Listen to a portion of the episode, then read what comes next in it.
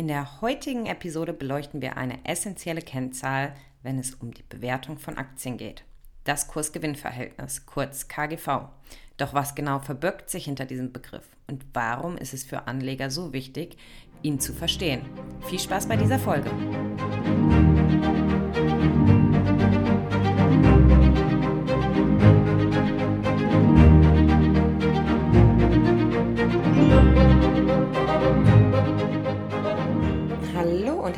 Willkommen zu einer neuen Podcast-Folge von Finanzen Made Easy. Mein Name ist Laura. Und ich bin Katharina. Und heute tauchen wir mal wieder in ein, ja, sehr interessantes Thema ein, was auf den ersten Blick trocken wirken könnte. Und zwar geht es um eine spezielle Kennzahl in der Aktienbewertung.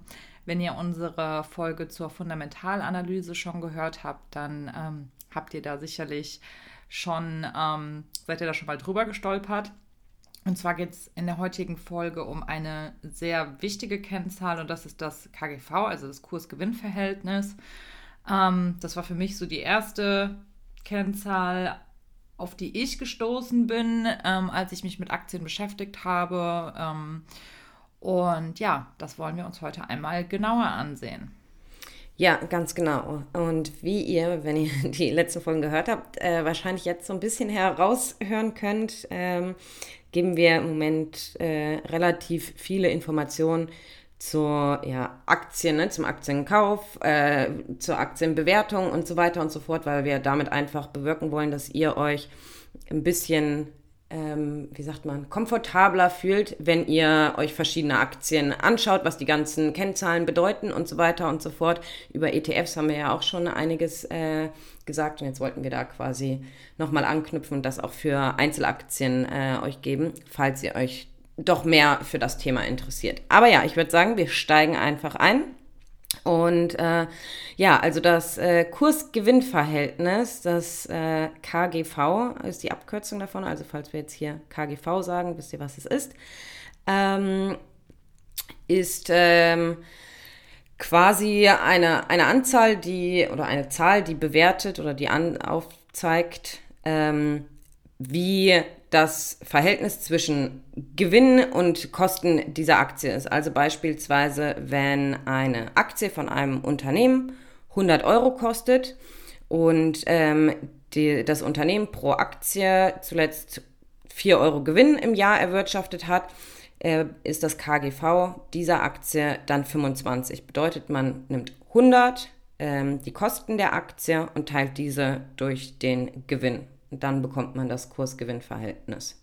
Also wie oft passt der Gewinn in die Kosten einer Aktie? Ja, ganz genau. Und da ist natürlich die Frage, gut, am Ende steht da eine Zahl, die da herauskommt und was sagt uns diese aus, ja? Also was bedeutet das, wenn es eine, oder was ist eher eine niedrige Zahl, was ist, was ist eine hohe Kennzahl und was für eine Bedeutung hat das jetzt für mich, wenn ich mich dafür ein Unternehmen interessiere, ne? Ähm, genau, also und zwar hatte ich das immer so mitbekommen oder verstanden in der letzten Zeit, dass ein hohes KGV eher wirklich so ein Zeichen ist, okay, die Aktie ist überbewertet, weil das sagt natürlich dann aus, ne, wenn wir ein KGV von beispielsweise 1000 haben, ähm, dass der Gewinn noch lange nicht in der Nähe des Aktienpreises ist und dass da also so ein Missverhältnis vorliegt. Ja. Ähm, deswegen kann man sagen, okay, so ein Wert eines KGVs von 12 bis 15 gilt als relativ neutral, ja, ähm, als jetzt nicht überbewertet oder extrem unterbewertet, sondern in einem gerechtfertigten Rahmen wäre das. Und ab 20, am KGV von 20, geht es dann eher in die Richtung, dass man sagt, okay, ähm, das ist jetzt dann natürlich schon relativ hoher Preis einer Aktie im Gegensatz eben zu dem Gewinn, den das Unternehmen erwirtschaftet.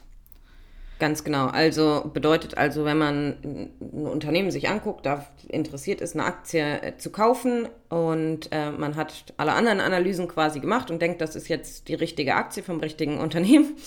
Ähm, und man sieht dann, dass das KGV unter 12 liegt oder bei 12 liegt, dann ja, kann das, kann das ein gutes Anzeichen sein, dass die Aktie günstig bewertet ist. Ne? Vielleicht sogar etwas unterbewertet ist ähm, zum Einsteigen. Ne? Das, was ja auch Warren Buffett immer gesagt hat, ähm, dass er darauf achtet, die Aktie nicht zu teuer einzukaufen, sondern ähm, eher günstig einzukaufen. Ja, vielleicht noch mal kurz zur Bewertung. Also ein hohes KGV. Genau, also was bedeutet das also oder wie kann man das interpretieren, wenn ein hohes KGV vorliegt? Also im Endeffekt sagt das ja aus, dass ein Unternehmen überbewertet ist.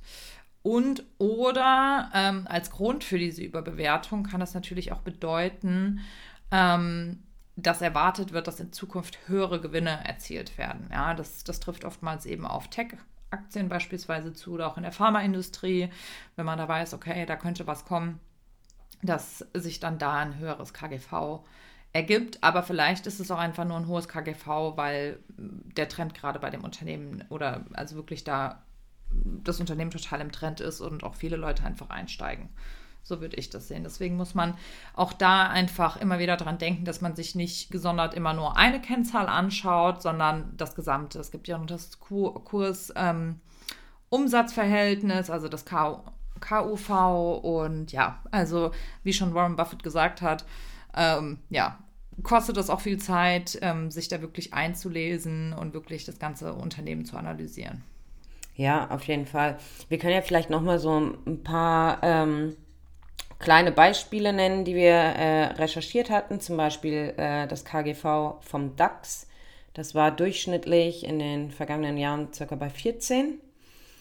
Ähm, also das würden wir jetzt sagen, ist noch okay von der Bewertung her. Ne? Ähm, jetzt nicht übermäßig äh, hoch, aber jetzt auch nicht äh, unter 12, ne? wo wir gesagt haben, das wäre wär dann als äh, super günstig ähm, zu, zu betrachten.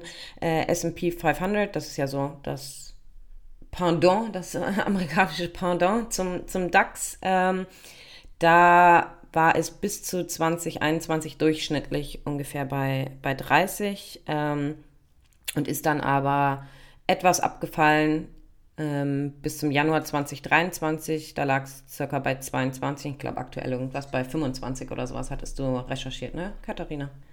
Ähm, ganz genau, ja, 25,8. Ja, also würden wir jetzt laut diesen Normen, die man so hat, als etwas hochbewertet äh, empfinden. Ja, ist aber immer wieder auch interessant, weil ich glaube auch, dass der S&P 500 trotzdem auch besser gelaufen ist, obwohl das ja jetzt ein höheres KGV ist, ähm, als der DAX beispielsweise. Ne? Also deswegen finde ich das dann schon ganz interessant, aber müsste man nochmal nachschauen, wie das wirklich genau aussieht. Und ich fand es auch nochmal interessant, also wie gesagt, sich andere Kennzahlen anzugucken. Ich will jetzt gar nicht das groß aufmachen mit dem Kurs-Umsatz-Verhältnis. Ähm, aber die Laura, also du hattest ja das letzte Mal auch gesagt, okay, ähm, es kann ja auch Sinn machen, dass ein Unternehmen eine gewisse Zeit keine allzu hohen Gewinne erzielt, ja, weil es gerade in einer Wachstumsphase ist, weil es gerade viel investiert, mit dem Ziel natürlich in der Zukunft dann höhere Gewinne eben zu fahren und einzufahren. Und ähm, das macht natürlich Sinn und deswegen kann man sich auf der anderen Seite eben auch das Kurs-Umsatz-Verhältnis angucken, weil da sieht man natürlich auch, okay, was für ein Umsatz wird generiert und ähm, vielleicht schmälert ja auch nur der Gewinn eben die Investition oder sonst irgendwas oder Akquisition, was eben betrieben wurde. Ne? Ganz genau. Und dann hätte man halt einen geringeren Gewinn, aber vielleicht trotzdem einen höheren Aktienpreis, weil die Leute einfach einen positiven Outlook in die Zukunft haben für dieses Unternehmen. Ne? Und dann wird das Ganze quasi wieder ein bisschen rund, warum es halt auch manchmal sein kann, dass jetzt ein, ähm, ein höheres KGV nicht das absolute Totschlagsargument äh, für die Aktie ist. Ne? Ich denke generell sollten wir zusammenfassend wirklich sagen, dass das KGV auf jeden Fall eine sehr nützliche Kennzahl ist, die man auf jeden Fall in der Fundamentaldatenanalyse zu betrachten hat, aber nicht alleinstehend irgendwie ausreicht, um da Anlageentscheidungen zu treffen, ne? sondern man immer ein bisschen das Big Picture, ähm, also das Große und Ganze betrachten sollte. Gut. Ja, und ich würde sagen, wir brauchen gar nicht so lange für diese Folge und ähm, könnten das Buch quasi heute schon schließen. Somit haben wir euch hier nochmal eine wichtige Kennzahl äh, aufgezeigt und die Bedeutung ein bisschen erklärt. Ähm, wenn es um Einzelaktien geht Und ja, ich freue mich auf das Thema nächste Woche. Es wird auch spannend. Vielleicht geht es da nicht um Einzelaktien, sondern wir schauen uns mal was anderes an. Aber ich würde sagen, bleibt dran und bleibt gespannt. Und wir sehen uns nächste Woche oder hören uns nächste Woche. Tschüss. Tschüss.